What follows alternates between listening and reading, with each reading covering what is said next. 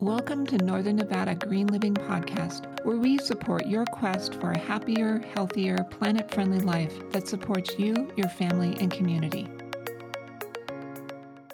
This show is produced by Go Green Locally, a nonprofit resource supporting eco conscious choices at the local level. GoGreenLocally.org is where you can connect to the Northern Nevada Online Green Hub to find or share with six different directories for local events, projects, groups, nonprofits, businesses, online resources, or promotions. Visit the Hub today to sign up for email subscriptions, where monthly we send you the list of local events and any local green promotions that have been shared in the directory. Events, whether they are virtual or in person, are a great way to support your greener lifestyle and ways to make our communities more sustainable and eco friendly. So today I'm speaking with Tessa D. Miller, who is a treasure hunter and upcycling enthusiast. And she is the shop owner of The Nest, a vintage furniture, decor, and clothing shop. So welcome to the show, Tessa. Hi, thank you so much for having me. So, please tell me a little bit about yourself and what prompted you to open a shop um, originally. The Nest has been in business for over 11 years now, um, but I've been doing this for almost 16. So, um, it's kind of an odd story. It's a little backwards from what most people think. Um, I graduated from college, had a degree that uh, felt very useless at the time, and uh, and so I came back home, didn't know what I was going to do, and uh, my dad was like, "Hey, you should look into owning your own business." And I was 21 years old. I had just graduated from college. I did not have a business degree, so I kind of thought that he was crazy.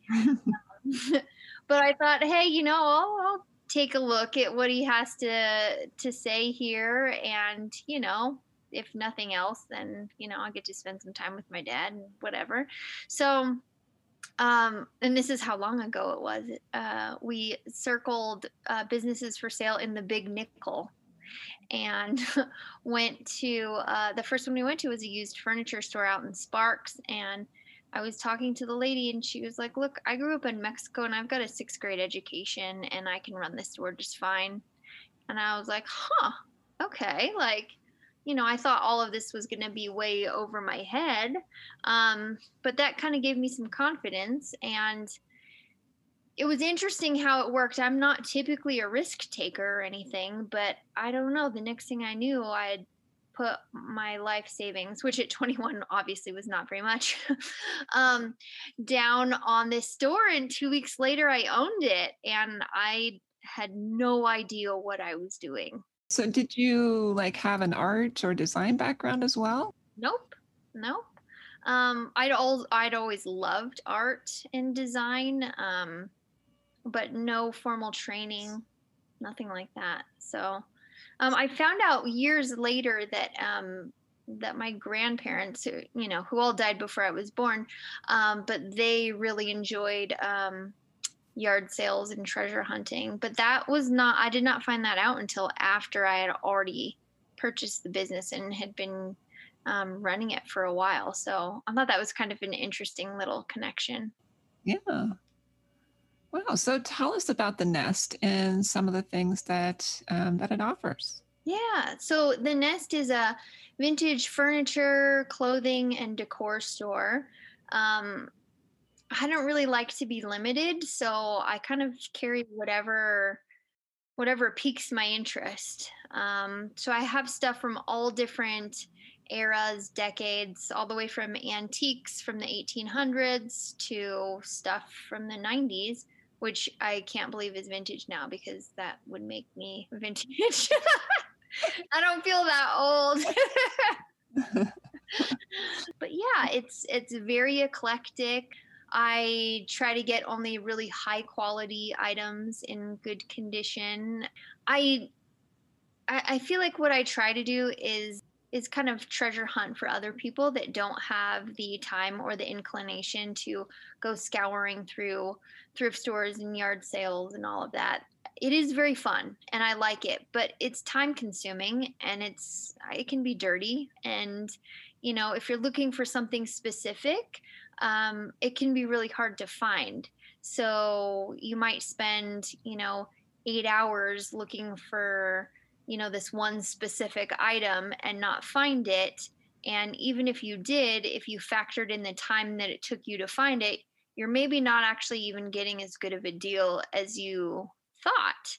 So um, i kind of do the scouring for people so that they can um, come into one place where everything has already been um, curated and cleaned and all of that. So they're still getting those great um, high quality vintage items, but without having to do all the work. Nice. Yeah. So, can you offer some advice to people that maybe might be new to vintage um, shopping? Yeah, I I think it, it's really good to kind of go in with an open mind. Vintage shopping is definitely like treasure hunting. So if you're looking for something very, very specific, that's going to be hard to find. So I always tell people like to kind of keep keep an open mind as far as thinking outside of the box. You know, say you're looking for a TV stand. Well, TV stands aren't really like an older piece of furniture because TVs haven't been around. I mean, they've been around a while, but you know, they have evolved from like you know those big heavy boxes to the flat screens and all of that stuff. So you might be looking for a tv stand um, for a modern tv but they didn't have vintage items like that back in the day. So you could you could get a vintage credenza or dresser and kind of turn it into what you're looking for. So i think that's really important um, in vintage shopping. Um, there's other like little things that are really useful to know as far as like how do you know if a piece of furniture is high quality or solid wood or anything like that. And um, you can do a lot of like research online to figure that stuff out. I actually teach a thrift store shopping class through TMCC. I'd have to check on the date on that, but um, I do one every semester where I kind of give people tips on how to locate um, high quality items when they're out searching through, you know, what might be a whole lot of junk. Nice. So, do you offer help for people that, so if they're like looking for something specific, they might talk to you and you could keep your eye out for it? Absolutely. I have a whole clipboard um, labeled my wish list of people that are looking for specific things, and they can write down what they're looking for. And uh, if I find it, then I can give them a call. Nice. Yeah. So tell us about your upholstery services that you offer. Upholstery is something that I am really passionate about because of the upcycling aspect of it.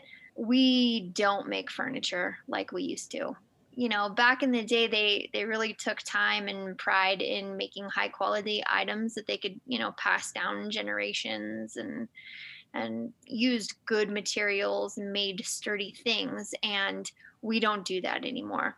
So um i mean even if you if you wanted like a good high quality piece like you can pay exorbitant amounts of money and still get stuff that's made out of plywood and press board and stuff. So, um, why I'm really passionate about uh, the reupholstering services that we do is that you know, fabric does wear out, and sometimes, you know, people have the heebie jeebies about, you know, other people's stuff. But this is kind of the best of both worlds in that you can find a really high quality, sturdy piece, say a couch that has really good bones made out of solid wood. Um, and then we strip that all down, use all new foam and fabric, and uh, you can make a custom piece something that no one else is going to have. It's going to be sturdier than anything else that you can buy, and you're keeping something out of a landfill. So I just feel like it's a win win all around. Excellent. So, do you also have like fabrics that people can pick from and that kind of thing? I do have a selection of fabric that people can choose from, but the beauty of the upholsterer that I use, well, first of all, he's been doing it for 25 years, so he's really good. But he doesn't make you choose fabric from his repertoire, which there are a lot of uh, upholsterers that do that because they are able to mark up the fabric. And so that is one of the ways upholstery can get really, really expensive. and so he lets you choose your own fabric. So you can choose from my fabrics, you can go to Mill End, you can, you know, source your fabric for from wherever you want. So, do you have any suggestions for types of fabrics that maybe hold up longer than others or things like that that maybe people don't necessarily think about when they're looking for fabrics? You know, uh, my number one piece of advice when you're looking for fabrics is to not get it online. Fabric is one of those things that like you just you don't want to buy online because you need to be able to touch it and feel it and see how soft it is, see how thick it is, see the the weight and the quality. So, you know, I, I wouldn't say that, you know, you should use one certain fabric over another, but, um, you know, the thicker that you can get, and you can tell by like feeling it if it's high quality or if it looks like something that will rip easily or you know take into account if you have kids and dogs or cats or whatever. So so it is very tailored to uh, whatever whatever the project is. Okay. Yeah. So um, i also heard that you're starting to sell um, zero waste uh, reusable items from originally from blackrock refill yes. Yeah. so obviously i'm very passionate about the environment and saving things from landfills and reusing recycling reducing all that good stuff. And you know that's a, a very big part of what i do but i kind of wanted to take it even a step further so i was looking into getting actually i went to the store in denver that was like a like a refill station where you could take in your all of your like empty bottles and refill them with detergents and soaps and stuff like that. So I came back and I was like, we need one of those here. But I realized that there was a lot of greenwashing going on. And in the research that I was doing, it was hard to figure out which companies were actually doing using the best sustainable practices and which ones weren't. But it was very hard to tell the difference. So a friend suggested that I reach out to BlackRock Refill and Sammy over there, who I mm-hmm. adore.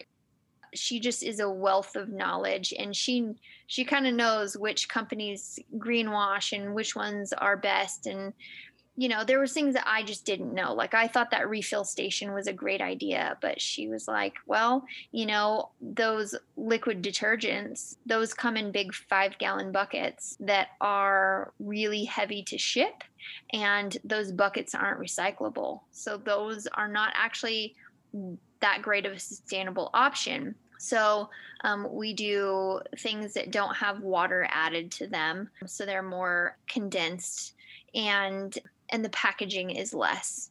So we'll get bulk stuff and then um, package it in little paper bags, which is obviously better than the plastic and stuff. So I'm really excited about starting to carry all of these products. Great.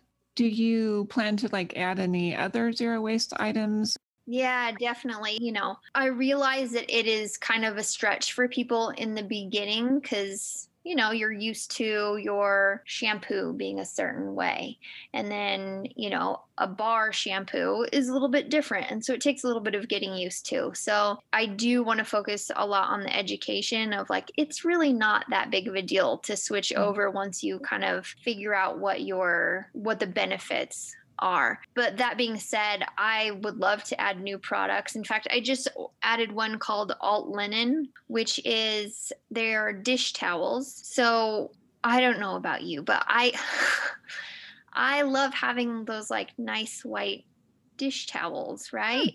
Hmm. Uh, but my husband, on the other hand, is like, oh, dish towel. I'm gonna wipe up anything that I can stained and make these look dingy and disgusting within a week. And it just drives me insane uh, because you know like once they don't look good anymore yeah i you know like i don't want to i don't want to be wasteful but i don't like having something that looks awful either so this company alt linen what they do is you buy six towels and once they get dirty can send them back and then they clean them up and then they recycle them to uh, commercial kitchens. So like all you have to do is pay for the shipping and then that the price for so it's it's $40 for six towels but it comes with lifetime replacements. Wow Yeah. So I understand that you also sell clothing. Like on the topic of sustainable clothing choices, what um, makes um, some vintage clothing maybe a better choice over some other types of options? Oh, you know what? I should have had my stats ready for this. Um, I feel like they're always changing depending on what your source is, but um, the amount of water and labor and all of that that goes into making one item of clothing is kind of mind-boggling. Like if if everyone knew that, I think they would be a little bit more hesitant to buy as much fast fashion, cheap stuff um, as they do. But yeah, I was reading somewhere that you know if you if every person bought one already pre-existing used item instead of a new one within the span of a year, then it would be the same as taking like I think two hundred thousand dollars, two hundred and two. Oh my goodness, two hundred thousand cars off the road. Like it was, uh, like I had to like go back and check it because I was like, that can't be right. Like we can make that much of a difference from just this one small little change. Um, yeah and and that's just the sustainability portion of it like you're not even talking about labor laws and you know fair trade and all of that stuff so you add that on and it just it makes so much more sense to buy secondhand clothing and personally i love it because i've i have bought new things well i haven't bought many new things since i started this business but when I did, I would be all excited. I would buy, say, a new pair of jeans and I would try them on and they fit me. And then I would put them in the wash and then they would shrink and then I couldn't wear them. And I also couldn't return them because I had washed them. And so it was just money down the drain. So, one of the perks of secondhand clothing is that, like, you know, it's been used, it's been worn. So, like, it's it's shrunk down to the size it's going to be um, you can get a better idea of the quality because, you know, if it was going to fall apart, it probably would have done so already, you know, by the time someone's getting rid of it. I just I just think there's a lot of perks to it. And especially with vintage clothing, you're you're getting things that you're not going to be able to find anywhere else either. So, you know, you can walk down the road and be like, oh, like I have that same top. Yeah, we both got it at Target. Everyone and their mother has it. Or you can get something that is unique that no one else is going to have. Nice. Yeah. So, um, how can people find your store online as well um, as how can they find your physical store? Awesome. Um, the website is www.thenestreno.com and I am located at 201 Keystone Avenue. For you Reno people, that is on the corner of Keystone in Second, um, just west of downtown. You can also find me on Instagram and Facebook. Instagram is kind of where I spend most of my time, but that's at the Nest Reno, and that's a good place to go to see what what is coming in that's new and hear stories about where things come from, the history, all that good stuff. Nice. Nice. Yeah. Well, thank you so much for taking the time to share your work and your shop with us. I appreciate it. Yeah, absolutely. Thank you so much for having me. I really appreciate it.